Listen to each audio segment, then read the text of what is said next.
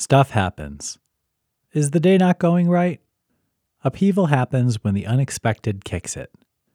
This can include everything from a flat tire on the way to work or finding out a loved one is very ill.